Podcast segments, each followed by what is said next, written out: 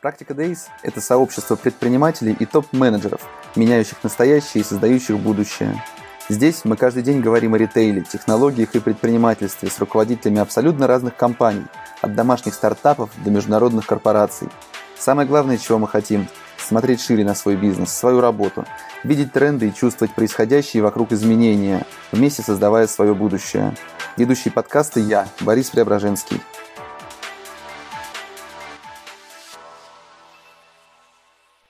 Доброе утро, в эфире «Практика Days». Я Борис Преображенский и мой сегодняшний гость Семен Абакумов, Леруа Мерлен, руководитель направления коммерческой эффективности онлайн-каналов.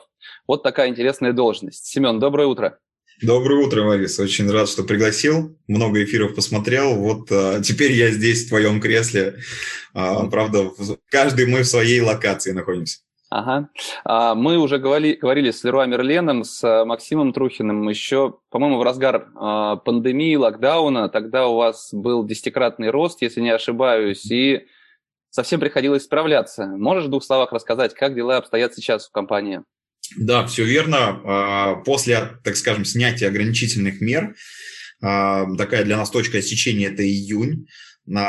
На наши клиенты начали возвращаться в магазины. Такой паттерн потребления, он все-таки превалировал. Я хочу выйти из дома, наконец-то насиделись. А, большинство вернулось в магазины, но что мы заметили из большого позитива в онлайне, а, трафик вырос значительно, порядка там 30% от наших ожидаемых цифр, наших прогнозов и он а, сохранился на данном уровне. То есть мы сейчас идем выше там, прогноза на 30% по трафику. Конверсия сохранилась а, процентов на тоже 30-40 выше, чем было ранее запланировано в начале года.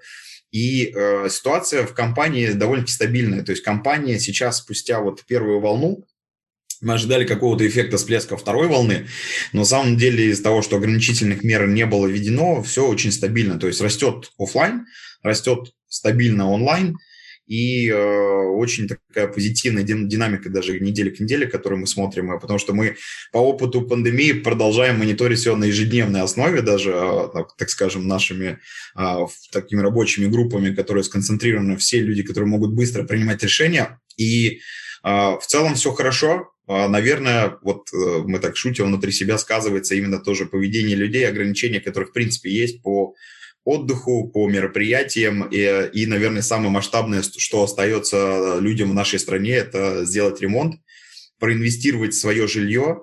А, общались также с мебельным сектором, да, то есть там тоже большой спрос а, на товары, которые уже исчезают из со стока.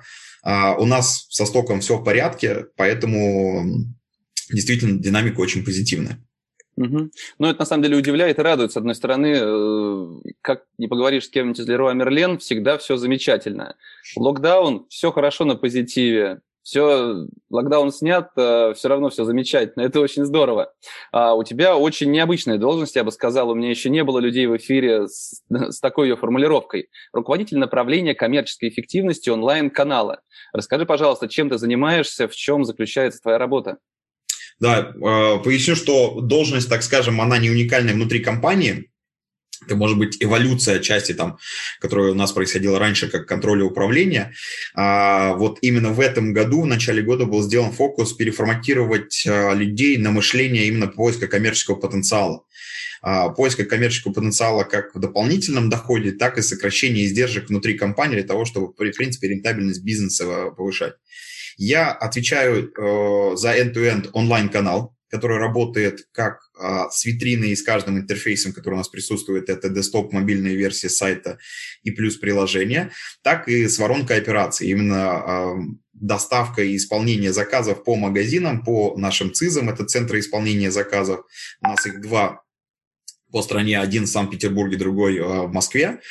И э, аналогичные должности есть также и для офлайн канала, который смотрит за, в принципе, всем перформансом в, по магазинам, по регионам. Э, такая большая наша сеть. Вот я один человек, который отвечает end-to-end за э, весь онлайн-канал, и я занимаюсь тем, что э, приоритетно взаимодействую с кросс-функциональными командами для того, чтобы понимать, во-первых, как мы прогрессируем относительно наших целей, э, такое целеполагание, бюджетирование, управление нашим рабочим планом – это основной фокус. Второе – это работа с командой над поиском потенциала, как мы можем заработать больше и где мы можем сэкономить. Ну, к примеру, сейчас очень большой фокус идет на рентабельности логистических процессов, которым мы занимаемся внутри компании. И я конкретно сейчас лидирую данное направление, его выстраиваю для того, чтобы мы там порядка 5-7 команд организовались воедино, а, понимали наш фокус и понимали, на каких плоскостях мы можем повлиять на а, данную цифру по нашим разным геолокациям. Москва, Питер и регион. Вот приблизительно так. Так, я услышал много, но понял лишь то, что, по сути, ты свободный художник да. а, в своем роде, да? Я свободный художник, у меня э, совершенно нет ограничений рамок, э, у меня нет э, даже, я бы сказал так, должностной инструкции. Я человек, который а, отвечает а, за наш bottom line он, онлайна и должен достичь его всеми а, как бы мерами, которыми я могу, сокращая затраты, либо привнося дополнительный товарооборот. Но у меня в прямом подчинении нет ни одного сотрудника. Я работаю в основном не своими руками, а работаю за счет именно наших команд внутри компании.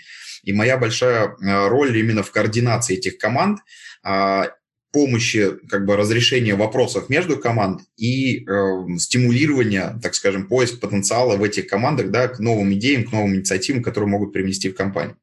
Вот э, такой близкий менеджмент э, каждой команды э, на позитиве с общей целью, фокусом и с приоритизацией с помощью еще дополнительного расчета потенциала, который может та или иная инициатива привнести.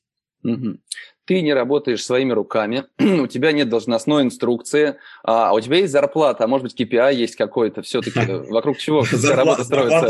Зарплата есть, да, я не а, полностью ради идеи хожу на работу, а KPI основной, а, он выстраивается, конечно, исходя из там коммерческих метрик, коммерческих целей, которые мы ставим на год, и коммерческие цели, которые мы пересматриваем в течение года. Да, там основные это товарооборот, мы только входим, а, так скажем, в масштабное управление рентабельностью онлайн-канала. Вот. А, и помимо товарооборота, это качество исполнения наших услуг, которые мы смотрим совместно с командами и удовлетворенность клиентов. Угу. Но ведь на эти факторы, на эти, на эти показатели влияет э, и та же пандемия, на товарооборот, э, на качество работы влияет огромное количество других отделов, ну и в том числе ситуация на рынке. Фактически они зависят не от тебя. То есть, по сути, у тебя нет такого своего конкретного KPI, своей конкретной цифры, на которую ты ориентируешься в плане достижения каких-то поставленных целей. То есть это командная работа, и ты лишь не знаю, пушишь на часть да, эту совершенно, команду. Совершенно верно, но как э, произошло, например, первую волну пандемии, соседи проснулись. А, первую волну пандемии мы полностью пересмотрели план, цель, то есть а, моя цель также адаптируется, меняется в связи с внешними факторами. Она не является зафиксированной, забитой гвоздем, поэтому тоже мое проявление гибкости в адаптации к новым реалиям – это такой тоже важный, главный фокус для того, чтобы а, сфокусировать все команды и качественно скоординировать эти изменения внутри компании. Угу. Ну, тогда при таком достаточно разнообразном функционале все-таки что для тебя самое интересное в работе твоей? Самое интересное – это э, как раз-таки вот э, то видение, как мы можем привносить больше. То есть есть уже текущая операционная работа, команды на своих местах, процессы установлены, и мы работаем. И тут мир вокруг нас начинает меняться, или э, нам нужно выйти за рамки привычного нам мышления, да, то, как мы всегда работали. Есть зачастую такая фраза в компании, э, потому что компания существует уже там, более 10 лет на, на нашем рынке, что мы привыкли работать одним и тем же процессом. И самое интересное – это как раз-таки привносить э, изменения в процессы, вносить новые инструменты, новые инициативы, там, к примеру, внедрение диджитализации или новых инструментов по всей сети, которые помогают также работать на e-com, к примеру, там электронная э, сборка э, внутри магазинов да, наших заказов по e-com. Это новое веяние после того, как мы раздали каждому сотруднику по смартфону, отойти от бумажной работы, которая неэффективна, а перейти именно в мобильную там, сборку и сделать это быстрее, качественнее и управляемее, для того, чтобы мы смогли оценивать Э, наш показатель АТИФа, насколько мы эффективны в своевременности сборки, в полноценности сборки и доставки заказа до клиента в том формате, как клиент его заказал. Вот для меня самое интересное – это приносить эти изменения, которые также влияют именно на коммерческую составляющую и смотреть от него эффект. Ну, если я хочу эти изменения а, видеть в своем бизнесе, то что мне нужно сделать? А, найти человека, сказать, дорогой, с сегодняшнего дня а, ты выходишь за рамки, мыслишь по-новому и создаешь коммерческую эффективность. Или как мне поставить эту задачу? Как внедрить ну, себя? Очень важно, я бы еще добавил а, проинтегрировать человека. То есть я в компании более пяти лет, я вырос с должности внутреннего аудитора, человека, который полностью охватывал все процессы компании. То есть, а, наверное, довольно-таки сложно прийти и сразу привносить, если бы я был э, извне компании. Э, очень хорошо нужно понимать внутреннюю инфраструктуру компанию, э, внутренний диалог, внутреннюю мотивацию команд, то, насколько можно действительно, то есть первое, найти потенциал – это одно, второе еще сопроводить команду к его реализации. Это моя вторая часть ответственности, то есть не просто найти и сказать, ребята, делайте – а, а действительно помочь сопроводить и эм, как бы разрешать те болевые точки, с которыми команда может столкнуться в силу, там, может быть, конфликтующих а, целей, да, то есть э, разных фокусов, да и, в принципе, изменений какой-то ситуации на рынке. А, но действительно очень важно, наверное, вот то, что я не загнан в рамки, да, то есть я могу посмотреть широко по всей цепочке процессов и посмотреть, э, сделать фокус на оценку потенциала, потому что действительно в любом бизнесе я уверен, что потенциал можно найти абсолютно в любом процессе, но насколько эффективно а, можно именно как бы инвестировать туда ресурсы в эти изменения. Да, то есть, к примеру, мы вот для себя э, поняли, что 10 лет мы работали с бумажками, да, это было нормально. А сейчас вот на 2011 год уже при росте наших объемов это уже становится таким фактором риска и фактором ограничений. То есть пора переходить все-таки на инструменты, которые позволят делать это быстрее. И да, а, многим сотрудникам, которые набили руку, да, уже в этом процессе делают это быстро, переход там на новые технологии будет таким ограничивающим, сдерживающим фактором в моменте, пока они не научатся комфортно с этим работать. Тем не менее, на общей массе бизнеса, да, то есть э, есть оценимый эффект, э, мы это видим наглядно, неделя к неделе прирастает показатель там, достоверности данных плюс скорости сборки, который действительно показывает очень мощный эффект э, также на удовлетворенность клиента. Вот эта способность посмотреть шире а, и а, умение оценить. Важно, чтобы это была качественная оценка в влиянии на KPI, влияние на там, коммерческие метрики, которые пом- помогает а, внутри компании обосновать решение, да, и принять это решение, потому что зачастую многие вещи могут уходить э, в стол, да, то есть хорошие идеи, если они качественно не аргументированы. Ну, то есть, по сути, ты придумываешь э, какую-то гипотезу, э, нам нужно перекро- перекрасить наш фасад вот в этом магазине, нет, в онлайне, хорошо, нам нужно перекрасить да, шапку на нашем сайте, да, в желтый цвет.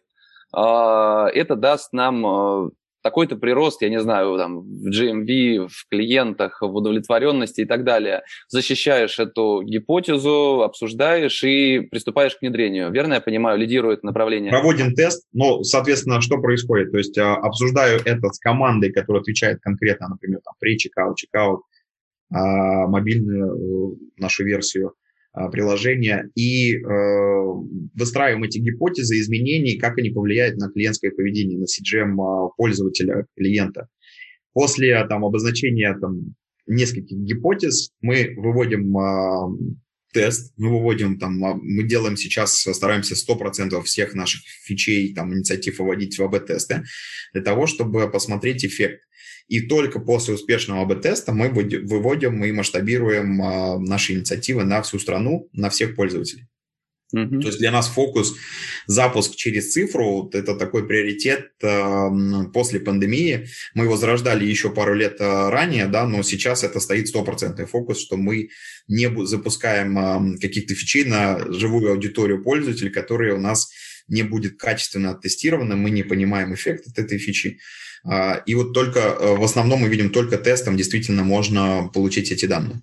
Угу. Ну, если отбросить красивые слова, то каким образом вам получается строить эффективную коммуникацию внутри команды? А, я знаю, что в большом количестве бизнесов, например, мой не исключение, а, многие сотрудники, многие отделы не любят таких умников, которые приходят и говорят, ребята, как у вас вот это вот работает?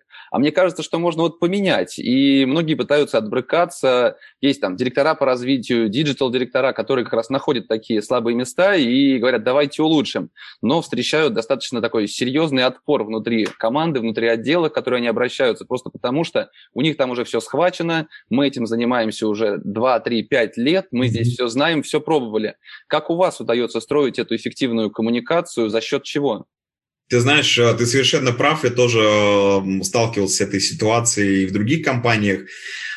А здесь э, я бы сказал, что это уникальный кейс Леруа, который с первых дней существования а, в России, ну давай про российский рынок говорим, потому что в принципе это глобальная культура, которая, если ты посмотришь в других бизнес-юнитах, в других странах, где есть Леруа, там совершенно аналогичный подход, который зародила именно вот этот а, плоский менеджмент, плоскую иерархию, где каждый может постучаться и может принести свою идею, и это все зарождалось еще с магазина. То есть сначала появился в стране магазин.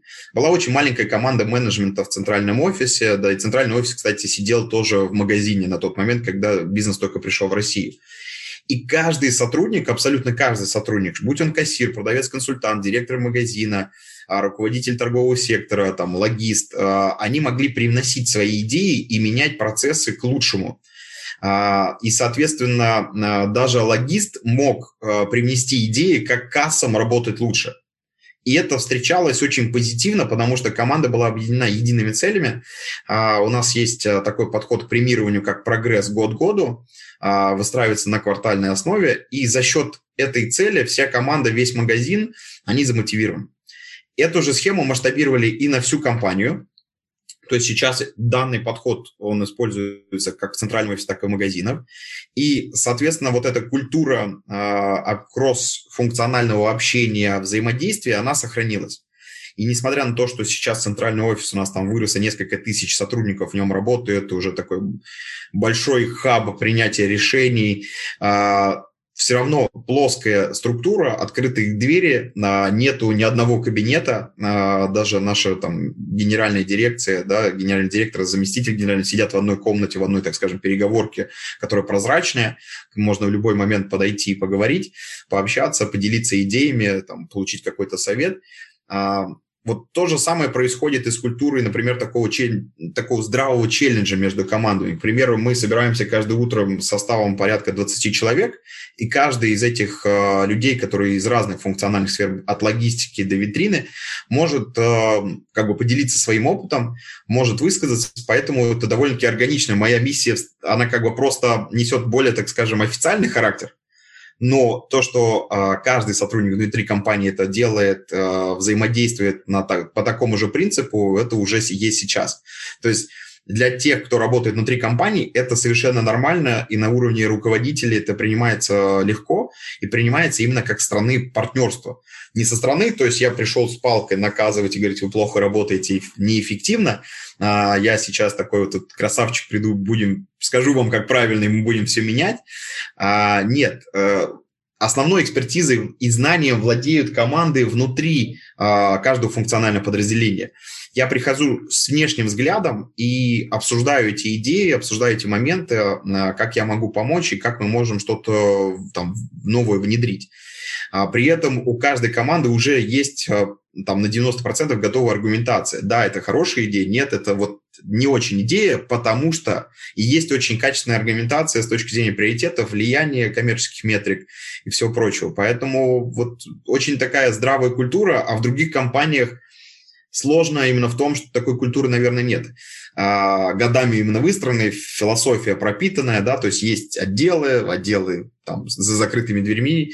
А, вот мой недавний опыт, он был такой а, резкий, да, на, на контрасте с Леруа Мерлен, а, когда действительно много закрытых дверей и очень сложная коммуникация между отделами. У каждого отдела есть свой KPI. А, а у нас, как у компании, основной фокус – это на общий прогресс. То есть если мы не поработаем сейчас вместе и не дозаработаем там дополнительно товарооборота, мы все недополучим премию. Это не то, что у меня есть индивидуальная моя какая-то премия, которая вот там регулярно, и я только ей следую, и мне можно не работать с другими. Нет, э, у нас именно работать вместе одна из ключевых ценностей внутри компании. Угу. Ну вот эти идеи, которых ты сказал, которые появляются у любого сотрудника, каким образом они принимаются в работу, кому он их э, рассказывает, с кем обсуждает, и есть ли какое-то премирование за действительно хорошие идеи, которые mm-hmm. потом идут в работу?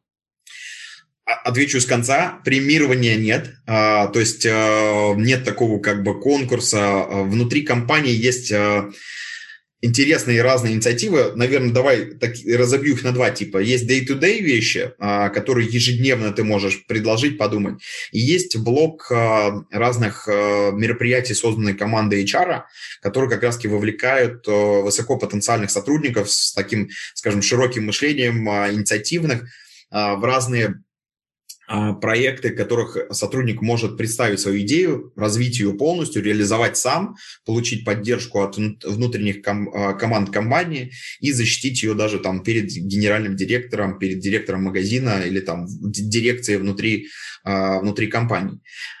А, это, это целое выделенное направление, которое HR а, работает, и туда а, как раз-таки вовлекают и сотрудников центрального офиса, и сотрудников магазина для того, чтобы все перемешались, обменялись идеями, и нет какого-то разделения между магазином и центральным офисом. Стороны, если мы скажем, ежедневной активности, у нас так интересно, мы прошли трансформацию нашей оргструктуры, у нас сейчас так называется доменная структура, мы ушли от там, жестких дирекций, каких-то рамок, а мы выстраиваемся вокруг, э, так скажем, клиента-ориентированности, клиента, клиентского пути, и собраны два типа команд. Операционная команда и продуктовая команда. Вот если э, у сотрудника возникает э, большое желание, да, там идея, как, которую он верит и хочет, в принципе, что-то обсудить, что есть в текущем опыте, который он получает, что он видит, что может улучшить, он может обратиться к лидерам этих команд, вот так же, как мы сейчас с тобой организовать Zoom на час, э, все очень открыто, быстро там организовываются, и просто обсудить эту идею, понять, что происходит, и, и как бы предложить либо свое решение, либо простимулировать на изменения внутри, потому что видит какие-то конкретные риски, которые он может э, именно оцифровать и представить, э, скажем, доказательству. И команда, в принципе, берет это себе в бэклог. То есть мы, мы сейчас работаем в очень э, таком формате именно операционных и продуктовых бэклогов. Э, там порядка двухнедельные спринты в зависимости от сложности задач. И, соответственно, вот такой подход э, позволяет строить э, запрос в бэклоге команд и уже там в ближайшее время увидеть изменения, если там в зависимости да, от ресурсоемкости, которая необходима на задачу. Ну а сколько времени уходит на работу с этой фабрикой идей? Все-таки, если сотрудник может э, почти кого угодно позвать на час в Zoom, поговорить, это же с учетом количества сотрудников компании, это такой бесконечный процесс, который может все другие дела поглотить. Но смотри, это происходит э, на каждом уровне, на своем уровне. То есть, если мы скажем про уровень там, э, магазина, где есть продавец-консультант, потом есть менеджер отдела, есть руководитель отдела, то, конечно, сначала такая идет иерархия обращений. Да? Поговорю я сначала со своим руководителем, что он думает насчет этой идеи. То есть, нет такого общего, наверное, что, да, все двери открыты, но навряд ли там продавец-консультант даже, например, напишет мне, скажет, Семен, у меня появилась классная идея, хочу с тобой обсудить. Я не буду первым, ну, скорее всего, я просто не буду первым, с кем он это обсудит. Сначала он пройдет цепочку внутри как бы своего юнита, да, там внутри магазина, а потом, когда он, он получит эту поддержку от ближайших к нему там э, расположенных руководителей, он, конечно, придет ко мне. Я, вот у нас есть корпоративный uh, workplace uh, на базе Фейсбука, в котором мы все общаемся, и любой сотрудник может мне написать в любое время дня, я ему отвечу, соответственно, вот по любым темам, да, то есть, но, скорее всего, с точки зрения идей, он сначала прорабатывает это на, на локальном уровне, получает поддержку, подтверждение, собственно, как и я с своим руководителем, вот с Максимом, как раз, который у тебя был в гостях. И э, дальше, когда мы видим в этом потенциал, я уже иду общаться с другими командами, да, для того, чтобы получить от них обратную связь. Угу. Ну, То давай... есть, есть. Угу. А, давай о проектах тогда. Расскажи, пожалуйста, за последние месяцы или полгода коммерческую эффективность каких проектов тебе удалось подкрутить? А, какими результатами ты наиболее доволен? Ну, э, ты знаешь, э, так я бы не сказал, что есть что-то прям кардинально яркое э, за это время, потому что, на, наверное, основное, э, чем позитивно хочется поделиться, это действительно такой стабильный плавный рост. То есть нас не шатает после выхода из пандемии. А, считаю части своей заслугой, что все команды в периметре, все находятся в качественной коммуникации, и все понимают приоритетность э, там, ежедневную, над чем необходимо работать, чтобы где-то не отваливалось включая там технические команды, которые работают э, с веб-интерфейсами, и операционные команды, которые отвечают за э, сборку, за доставку, за отгрузку товара клиентам э, на самовывозе и внешних пунктах выдачи. Это вот если то, чем э, позитивнее, а то, над чем мы работаем, э, собственно, ключевом фокусе, это Конечно же, первое – это отгрузка наших качеств, отгрузки заказов. Пандемия нам показала наши, так скажем, уязвимые и как бы слабые стороны, когда поток, как ты правильно сказал, вырос в 10 раз. Сейчас он минимум в два раза выше, чем мы планировали в начале года. И важно нам обеспечивать вот это качество работы над ATIF, показать on time and full. Это масштабная работа, которая ведется внутри компании, затрагивает несколько подразделений, а, которая затрагивает как магазины в целом, так и э, наши ЦИЗы. И второе – это над коммерческой рентабельностью всего канала онлайн. В этом году он показал свою такую большую коммерческую значимость для бизнеса, позволил бизнесу не делать никаких ограничений с точки зрения там, простоев, оплаты труда и продолжить свое такое органическое существование. И уже начиная с этого года там, каждый магазин э, ставит себе цели также продажи по онлайн-каналам. Уже начиная с 2021 года директора магазинов начинают смотреть на оба канала в таком, пускай не, равно, не, не равновесии, но э, в оценимой уже значимости. И здесь э, большая роль то, что мы с командой ставили цели, мы сопровождали э, магазины для того, чтобы они понимали, какую роль будет играть онлайн-канал в их бизнесе, и помогали им прогнозировать э, вот эту подготовку к следующему году, какие ресурсы необходимы, сколько сборщиков, сколько ресурсов на доставку. И сейчас глобально с командой работаем, уже есть пару таких интересных улучшений над там, коммерческой рентабельностью, над CPO, над cost per order внутри компании на исполнение этих заказов, потому что, к примеру, та выстроенная, как, как мы увидели более значимо на большом объеме, выстроенная логистическая инфраструктура а, требует действительно адаптации, изменения, исходя из нашего омниканального бизнеса. А, потому что мы не классический там Яком, да, мы здесь не только с сайтом, мы омниканальный бизнес, который транслирует омниканальные правила доступности товара всего онлайн и офлайн. А это э, перед нами ставит такие вызовы с точки зрения коммерческой эффективности именно логистики. Логистики, сборки заказов. И вот э, есть уже пару моментов, э, таких квиквинов, которые мы прорабатывали с нашими командами, которые уже реализованы за там, пару месяцев, которые помогли нам снизить вот это CPO, конкретно на там, отгрузку, обработку товаров внутри магазинов и ЦИЗов на несколько процентных пунктов. Поэтому вот как-то так. Угу. Ну, по твоему опыту, в онлайне большой сети, где скрыто больше всего неэффективности? В онлайне. Это только в онлайне. Ну да. А, ну, э, самый большой челлендж, конечно же, это логистика. А, в зависимости от того, как ты выстраиваешь принцип, э, принцип продажи и какого ассортимента. То есть, если, если взять э, то, что тебе необходимо доставлять весь ассортимент везде, по единым тарифам. А, это такая сложная история, которую нужно необходимо найти максимальную оптимизацию, как это делать с максимальной эффективностью. А, а так вызовов довольно-таки много, начиная от ассортимента, да, что ты продаешь, насколько это востребовано твоими клиентами, потенциально вообще, что происходит с конкурентами на рынке. А, второе, это, конечно, CGM, это UX, э, который получает клиент в момент взаимодействия с тобой, мы все знаем правила, минимальное количество кликов приводит к повышению конверсии, но как только ты начинаешь продавать а, какие-то сложные вещи, к примеру, философия в Leroy – это не то, что мы тебе продаем товар, мы помогаем тебе решить твой проект. А, и вот выстраивание клиентского пути вокруг решения проекта – история сложная, долгоиграющая, потому что проекты эволюционируют, меняются, и проект может быть совершенно разным. То есть вот как выстроить интернет-магазин вокруг решения проекта. То есть как, как вообще должна быть логика навигации, логика корзины, логика каталога выстроена вокруг этого всего.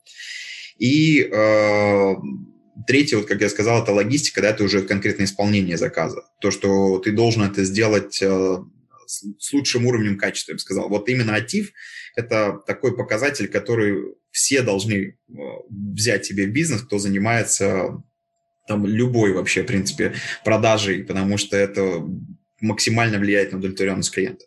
Uh-huh. То есть клиент уже отдал тебе деньги, он прошел все более онлайна, да, то есть он даже несмотря какой бы у тебя не был сайт, даже возьми пример, да, там покупки в Инстаграме, он уже перевел тебе на карточку деньги, но вот он хочет 100% получить э, в понятную ему дату, именно конкретно тот товар с, том, с тем качеством, как он видел на картинке, как он получил от тебя по описанию. Если ты это гарантируешь, ты это выполняешь, это, это твой, твоя большая победа.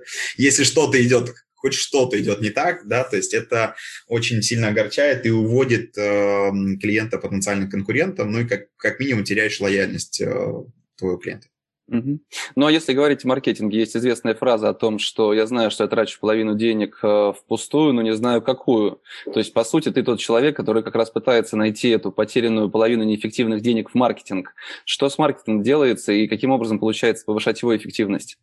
Я бы, у нас, э, у нас история уникальная, на самом деле, тоже, в отличие от наших. Слушай, ну надоело уже, Леруа Мерлен уникальный, я уже это понял. Ну, Но вы все, кто, кто не придет в эфир от Леруа Мерлена, и даже ваши бывшие сотрудники, все говорят об уникальности, знаешь, завидно в конце концов. Как, как не быть? Но вот э, я сам на это поражаюсь, я не понимаю при том, почему не получается у других бизнесов как-то вот э, аналогично, что ли, это выстроить. Слушай, а у вас есть директор по уникальности Леруа Мерлен, возможно? Я бы пригласил в эфир поговорить. К сожалению, нет, но это, наверное, наш генеральный директор. Э, он, он более глубоко расскажет именно, почему уникально, как, как на людях строится этот бизнес.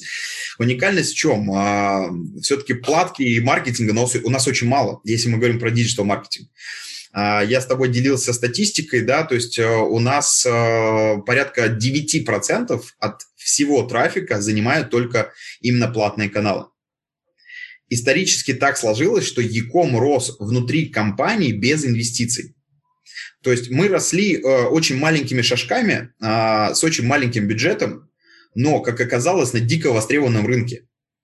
То есть а, наш рост офлайна бешеный по 20 магазинов гиперов а, в год, да, это именно не то, что мы просто вбухивали бабло в Россию, а это именно то, что мы видели спрос а, потребителя в России, который нуждается в наших товарах и, и вообще, в принципе, отношение людей в России к ремонту, к, к даче или к каким-то аналогичным работам, обустройству дома.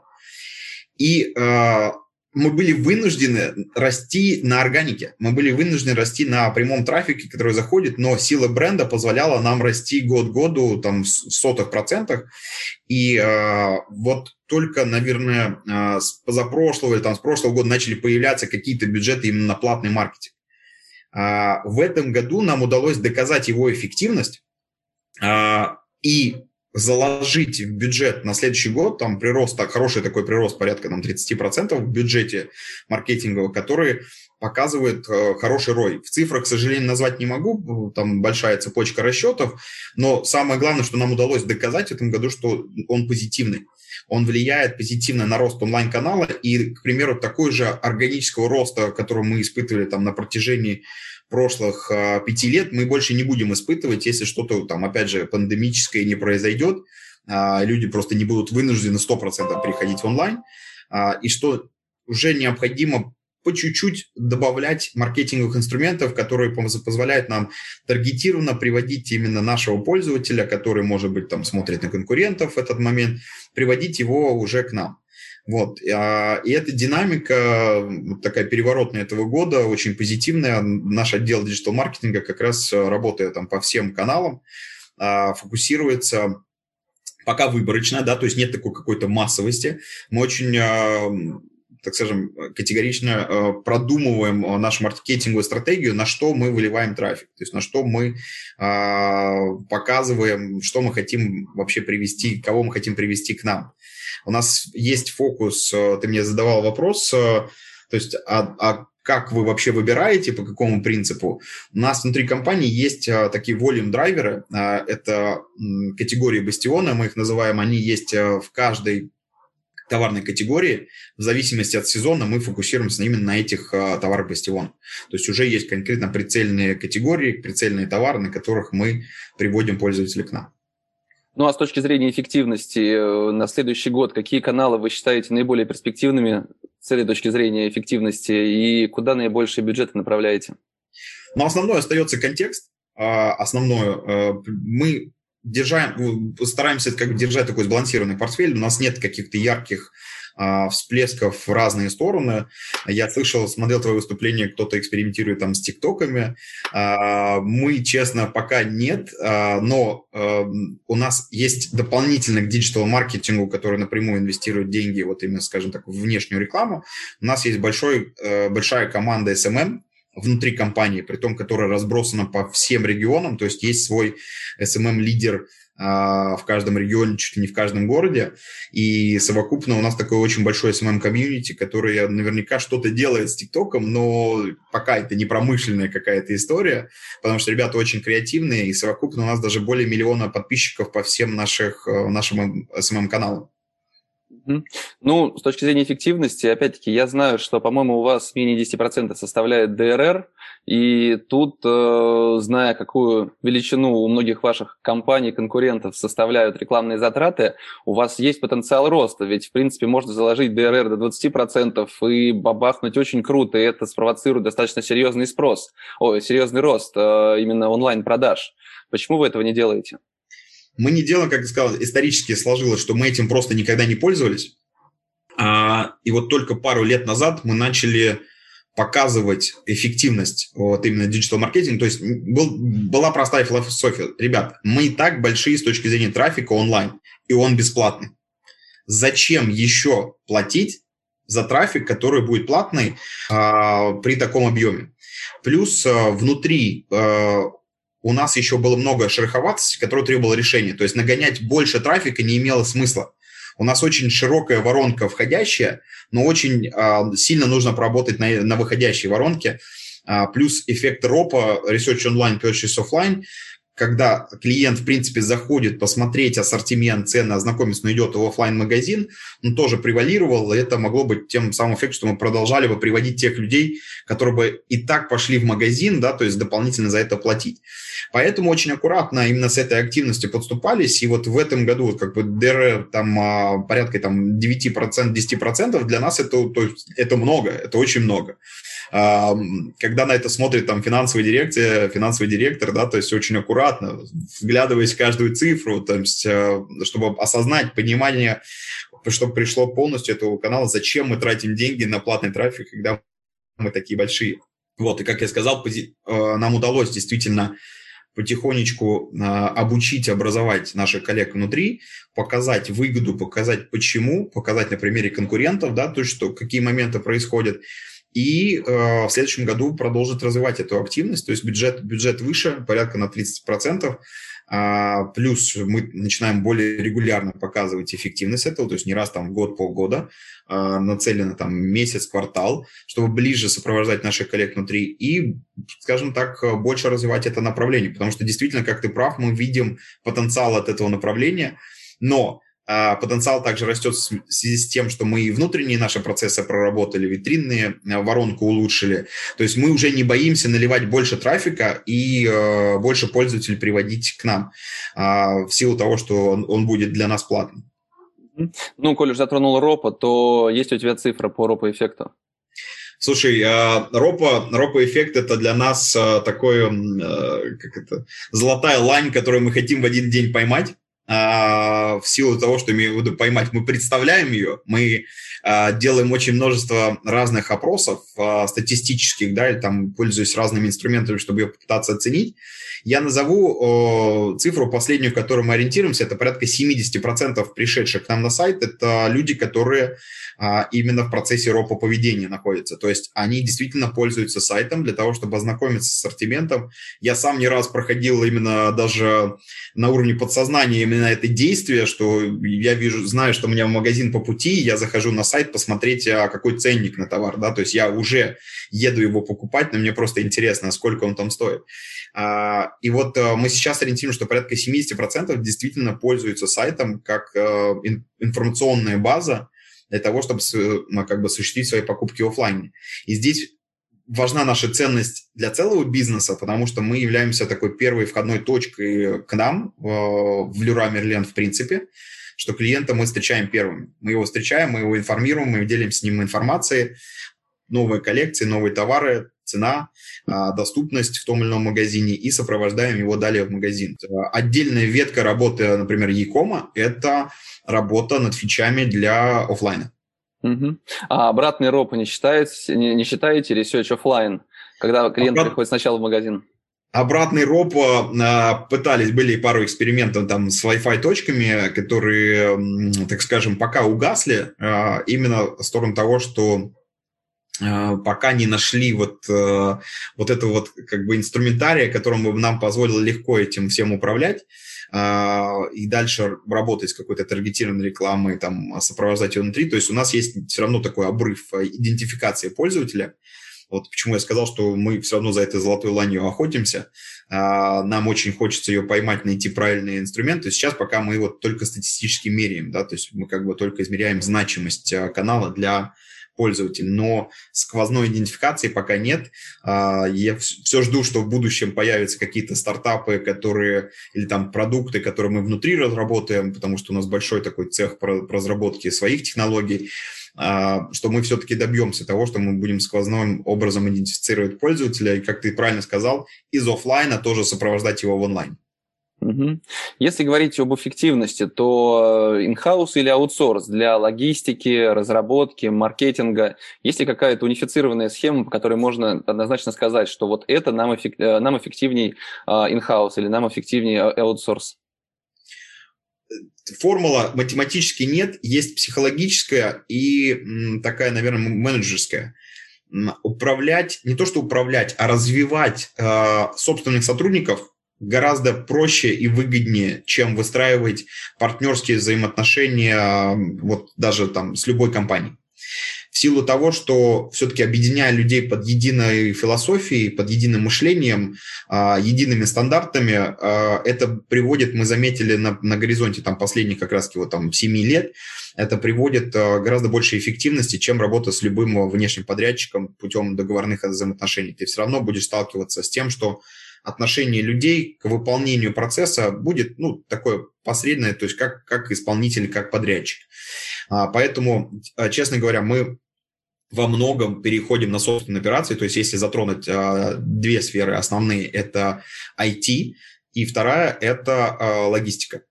Э, по IT э, здесь есть еще такой принцип да, собственных компетенций внутри наращивать, не быть зависимым от подрядчика, не быть зависимым от повышения цен, предположим, э, индексации да, на договорных.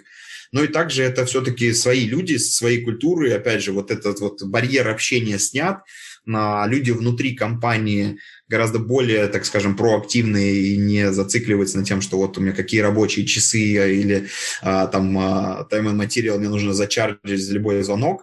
То есть это нормальная культура, когда все в одном периметре находятся и делаем большой фокус именно на in-house, набор а, людей для того, чтобы здесь разрабатывать. По логистике а, аналогичная история, а, больше фокуса именно в качество, в, так скажем, отношения сотрудников или отношения э, подрядчика. Э, мы видим то, что есть потенциал, что мы можем лучше управлять э, рядом процессом, ну, давай скажем, маршрутизация, да, там доставок, сборка заказов, а, обработка там заказов, приемка, какие-то контактные центры. А, у нас тоже там есть часть сотрудников, которые своим выполняют, которые действительно лучше могут дать информацию быстрее и могут это сделать с тем качеством, которое вот присуще компании, что клиентоцентричность – это для нас главное. Но э, так интересно, мы каждый раз начинали с внешними ребятами, да, то есть внешний э, подрядчик, партнер, это всегда быстрое начало, и всегда я всем советую, если нужно начать быстро, делайте так, не изобретайте колесо, есть ребята, они профессионалы рынка, начинаем в большем долгосроке, оказывается, выигрывает, опять же, компании с сильной культурой. Притом я встречал, говорю, разные компании, которые ни в какую не хотят переходить на собственные. То есть для них это не, не мы в этот периметр даже не лезем. А, а вот для нас э, наша внутренняя культура является таким конкурентным преимуществом, что мы, приобщая и заводя на внутренние операции, мы начинаем гораздо больше выигрывать в продуктивности. Ну, а если говорить о маркетплейсе, а, понятие эффективности маркетплейса, они вообще иногда бывают достаточно далеки друг от друга. Насколько эффективен ваш маркетплейс, а, насколько ты доволен теми процессами, которые происходят внутри него? Ну, Marketplace, я был у самых истоков этого процесса, я его зарождал вместе с Андреем Чечиным, а, с Юлианой Гордон на тот момент, и, эм, так скажем, философия Marketplace потерпела у нас изменения за этот период. А в 2017 году мы запустились, сейчас уже прошло ну, ну, практически два года, пол, пол, полутора лет. А, динамика поменялась, и сейчас, э, давай скажем, рентабельность. И Marketplace – это, конечно, инвестиционные проекты. А, мне кажется, нет ни одного маркетплейса, который сразу запускался на рентабельности своих процессов. Marketplace требует наращивания участников. Это философия платформы с двух сторон, как продавца, так и покупателя. Если мы вывели Marketplace на наш единый сайт Leroy Merlin, то есть мы обеспечили трафиком покупателя, то сейчас работаем над тем, чтобы заводить э, трафик и участников страны продавцов. Э, там тоже у нас есть уникальный опыт э, в том плане, что вот как бы ну, не было таких еще э, проектов, которые вот, так вот встраивали в умниканальный бизнес, маркетплейсы на едином сайте, да, то есть NVIDIA сделала отдельно, да, полностью э, эту инфраструктуру. Мы, соответственно, все вмешали в одно для того, чтобы пользователю дать такой бесшовный опыт. А, и здесь, э, конечно, швов много, которые мы пытаемся закрывать, пытаемся перестраивать, и, к примеру, э, говоря о рентабельности, еще много вещей, которые необходимо нам проработать, которые бы помогали выводить его более на рентабельный уровень. Но, к примеру, то есть самое главное это для нас нарастить объемы продаж, которые позволят э, сокращать тоже CPO доставки до клиента э, и как бы процессы возврата, которые тоже требуют э, там своей уникальности, потому что мы работаем по модели дропшиппинга, у нас нет консолидации через наши складские площади, все едет напрямую от мерчантов и к мерчантам обратно, да, то есть вот такие процессы. Насколько я им доволен, а, это был такой колоссальный быстрый старт, а, очень крутая философия в него закладывалась, и э, у нас сейчас есть большая поддержка а, для того, чтобы это развивать. То есть внутри компании э, мы действительно видим ну, рост платформы, потенциал будущего. Я думаю, что на горизонте пару нескольких лет а, мы сможем поделиться какими-то классными такими success-историями, потому что наш рынок а, он такой дефрагментирован, да, именно строительный и обустройство для дома. Есть большие наши там, маркетплейсы, которые захватили уже часть именно товаров для дома, но тем не менее, то есть вот такой единой точкой входа для клиента еще можем стать. Ну, NVIDIA в этом плане не уникальны. Они, насколько я представляю себе, в ближайшее время тоже станут маркетплейсом. И э, развивать его у себя, ну, вполне логично. Но, с другой стороны, вам же эффективнее продавать собственную продукцию, а не продукцию на маркетплейсе. Ну, и трафиком делиться. Ну, меня бы жаба задушила, честно. Есть... Э есть вообще, э, я не знаю, насколько ты знаком э, с философией запуса, а, который, э, в принципе, работает вокруг клиента. Вот с такой философией мы тоже запускались что клиент иначе уйдет куда-то еще. Если ты можешь здесь закрыть потребность у себя на сайте клиента, то клиент остается лояльным, продолжает покупки с тобой, ему удобно с тобой, его LTV продолжает э, в целом расти, потому что он не хочет куда-либо уходить. Запуск это сделал вообще радикально, что они э, когда к ним обращался клиент, и товара не было у них в наличии, неважно, там, маркетплейсная история, собственный ассортимент, они заказывали у, у конкурентов для того, чтобы тебе отгрузить. То есть они полностью закрывали твою потребность и продолжают так делать. А с точки зрения конкуренции, есть ряд правил, которые мы вводили внутри, э, как раз касающихся конкуренции ассортимента. А они тоже эволюционировали, то есть у нас были сначала жесткие ограничения, что ни в коем случае нельзя товары-аналоги и все прочее. Сейчас мы продолжаем снимать эти ограничения, потому что мы, все-таки видим и понимаем, что клиент, но он приходит конкретно за каким-то товаром, он просто уйдет конкуренту если мы продолжим такую жесткую политику, и как раз философия платформы говорит о том, что, ребят, вы не должны модерировать рынок, клиент сам вам покажет, что ему нужно, вы должны работать над тем, чтобы у вас были лучшие цены, лучший сервис, и это именно основной наш фокус с точки зрения процесса. А продажи собственного ассортимента, да, фокус, а, конечно, есть на собственной торговой марке, потому что они более маржинальные, но, тем не менее, как бы для нас это тоже важный сигнал, что если клиент приходит и покупает не нашу торговую марку, значит что-то с ней не так, да, то есть с точки зрения технических параметров или там а, ценового позиционирования, что клиент все-таки выбирает э, альтернативу, которая пришла там от мерчанта, который вот э, мерчант предложил лучше. И с точки зрения маржинальности, конечно, там рейтинг продавцов влияет на их комиссию, комиссии, которая сейчас находится в рынке, то есть нет каких-то экстремальных кейсов, что мы там мега зарубаем или, наоборот, э, чересчур лояльно, что демпингуем рынок. То есть мы полностью в рынке по всем категориям, и э, главный наш фокус именно выстраивание удобства работы с платформой. Mm-hmm. Вот.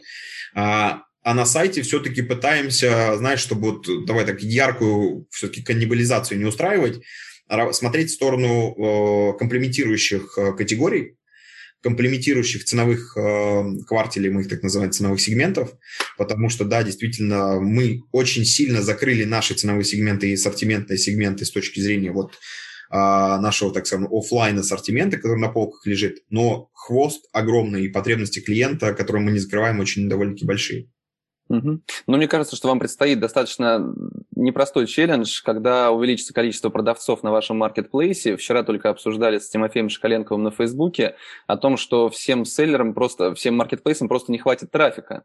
И mm-hmm. мне кажется, в тот момент придется как раз инвестировать существенно большие деньги именно в привлечение аудитории, потому что, как это всегда бывает, а, первое – это продавцы или трафик тут начинается, что раньше, курица или яйцо. Здесь, э, ну, благо у вас есть такие возможности, я думаю, тут проблем больших не будет. Пока будете готовы инвестировать, маркетплейс будет расти.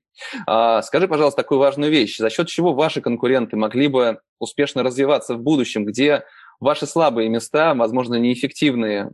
Какой шанс вы оставляете другим? Ох, а, мы сохраняем лидерство за крупногабаритом.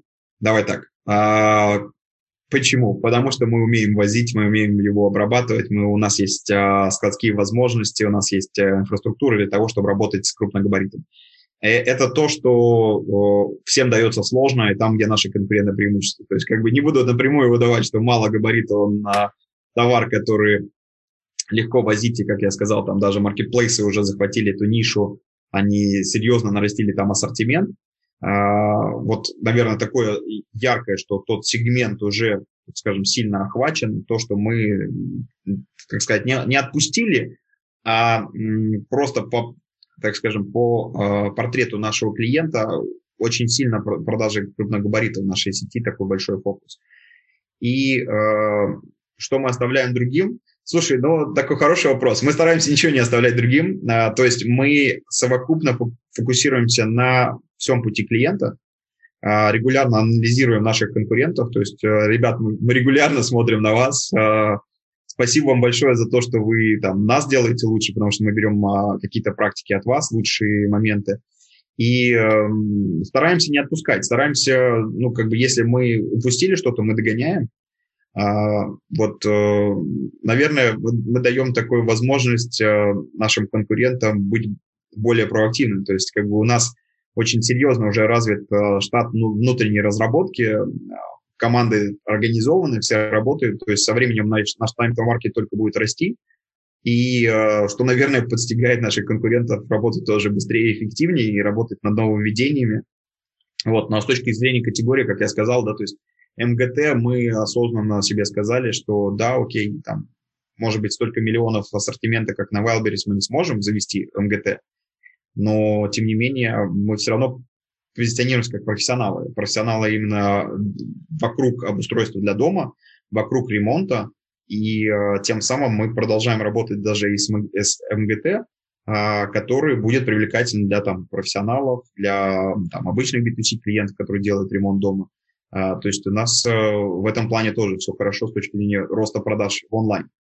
Ну и, наверное, последний вопрос. Э, многие сейчас говорят о том, что шансы у небольшого ритейла, у небольших интернет-магазинов, ну и у крупных интернет-магазинов есть в такой в росте серв... качества сервиса, да, какое-то уникальное обслуживание, уникальный сервис предоставить своим клиентам. И здесь вы такие нехорошие, вы фактически активно врываетесь в эту сервисную составляющую, стараясь действительно улучшать, улучшать, улучшать свой сервис. А, за счет объема, конечно, может быть, не всегда это получается, я читал отзывы в интернете, они разные бывают, но все-таки вы стремитесь развивать этот сервис. А насколько, с твоей точки зрения, именно качество сервиса – это а, тот эмоциональный контакт с клиентом, донесение своих ценностей, то, что вы, по сути, делаете в офлайне, будет важен и в онлайне в перспективе будущих лет. А, станет ли это основным, основной причиной для выбора поставщика или все-таки цены, цены, цены и скорость доставки будут всегда важнее? Но скорость доставки это тоже э, там уровень сервиса, да, то есть это составляющий уровень сервиса. Цены э, в России неотъемлемой частью все-таки принятия решения будет, но э, вот на сравнении, да, ты нашел какую-то вещь а на 30% дешевле, но представим, что ты даже не знаешь, когда тебе ее доставят. Ты уже деньги отдал, э, ну или даже так, ты еще готовишься отдать свои деньги, да, оплатить на сайте, но ты не нашел никакой информации, как, когда тебе доставят, какая с тобой будет коммуникация, да, то есть даже находясь на сайте, вот эту всю историю ты не понимаешь, ты навряд ли даже отдашь свои деньги, если цена будет там на 30-50% ниже. Ты будешь думать, что это какое-то мошенничество, это развод, э, уже клиенты осознанно это все понимают. То есть э, уровень сервиса – это, я бы так сказал, приоритет номер один – который позволяет, а, в принципе, выстраивать свое конкурентное преимущество. И вот с нашей философией клиентоцентричности, там, офлайна, мы работаем на ней в, он, в онлайне с момента создания онлайна, да, путь он даже был, создавался э, как бы совершенно в ручном процессе. Ребята, которые его создавали, э, уже там от большей части находятся в других компаниях. Это команда Николая Козака на тот момент, но э, это уже закладывалось в тот момент а, как философия, что то есть, клиентский путь обслуживания процесса должны быть максимально удобными и лучший сервис мы должны оказывать. Поэтому, ну, мне кажется, совершенно право. Уникальность, э, уникальность опыта, удобство опыта. Э, мне кажется, если мы сделаем простое, что сделаем самый удобный опыт, пускай он будет не уникальный, самый удобный, э, это уже будет огромная победа а дальше начнется как бы такая борьба за уникальность. Стоит ли нам доставлять дронами, да, то есть это такая вещь. А, уникально, уникально, удобно, пока не знаю, не у всех домах есть балконы, как минимум, да, или окно земное открывать в минус 20, такая себе история. Вот, а, то есть а, важно сделать, чтобы было максимально удобно, прозрачно, клиент понимал, когда он получит, в каком состоянии получит свой заказ, и вот с точки зрения даже уникальности опыта конкретно, когда клиент открывает коробку и свой получает товар, это очень ценно, очень важно. То есть мы смотрим в сторону там, визуального вида э, курьеров, э, визуального вида там, службы доставки, э, упаковка товара, да, то есть в каком формате она приходит клиенту. Несомненно, э, клиентские ощущения, тот же самый UX, когда он получает в моменте получения своего заказа, будет очень важно, будет определять ты, ты вот начал с маленьких магазинов, и я тебя поддержу. Для меня вот есть ряд э, таких частных предпринимателей, которые делают свои интернет-магазины, и получив заказ один раз, я остаюсь лояльным покупателем просто из-за того, что то ощущение, к которому мне приходит этот заказ, он недорогой, да, это, ну, это тоже вещевой в основном рынок, но то, как упакован этот заказ – было два конкретных примера, приведу. Это первое, не знаю, там черный такой элегантный пакет, это гофробумага с бантиком, да, и а, стоимость э, вещи, например, там 5000 рублей, но ты понимаешь, ты просто вот, а, что человек вложил душу в то, чтобы тебе передать эту качественную вещь. И второй пример, это просто пришло в пластиковом каком-то пакете, Вещь тоже качественная, но вообще ноль оформления, не парились совсем. У меня эмоция такая, что, ну, если кому-то в подарок, я, наверное, у вас больше никогда не закажу. Хотя вещь отличная, потрясающая вещь, да, то есть, ну, вы мне ее принесли просто в пакете, то есть даже там в прозрачном целлофановом пакете. Даже не в майку пакет положили, никакую брендированную. То есть вообще э, это очень сильно влияет на отношение пользователя, лояльности и выбора э, конкретно точки покупки, куда ты пойдешь, относить свои деньги. Но при этом самое важное в этой сервисной составляющей – это постоянство. Потому что если ты привыкаешь к тому, что тебе всегда доставляют вовремя, например, и доставляют в красивой бумаге, а потом не доставили, то это разби- разбитые ожидания и разочарованный клиент. Знаешь, на одной конференции уже достаточно много лет э, э, один из спикеров, я не помню, круглый стол какой-то был, сказал, что люди, что вы говорите про клиентов? Клиенты – это как женщины легкого поведения они продаются на хороший сервис, на низкие цены. Мы ненавидим клиентов, э, и потому что они нас бросят в какой-то момент. Это была небольшая компания, которая потом загнулась, что логично. Но в целом у многих на рынке есть такое отношение к клиентам, и понять, что выстраивать долгосрочные взаимоотношения необходимо начинать именно сегодня и никогда не прекращать, потому что тот же процесс улучшения, его невозможно как-то приостановить, выполнить, потому что появляются другие компании, появляются другие ожидания. Мне кажется, это очень верно. Семен, спасибо большое, что присоединился. Я очень рад, что так, все здорово, опять снова я слышу в Леруа, вы действительно большие молодцы, у вас офигительная команда. И была, и есть, и я уверен, будет в будущем. Спасибо тебе и до новых встреч. Спасибо большое, Борис, и всех призываю поставить елочку домой на Новый год. Только что собрали елку. Да, приходите нам. Давай, пока. Хорошего дня. Пока-пока. Напомню, это был подкаст «Практика Дейс», а меня зовут Борис Преображенский. Если вам понравился выпуск, поставьте оценку и оставляйте комментарии. Пишите, какие темы вам интересны и кого позвать в гости в следующий раз. Практика Дейс выходит в прямом эфире каждый будний день у меня на Фейсбуке. Еще видеозапись эфира удобно смотреть на YouTube.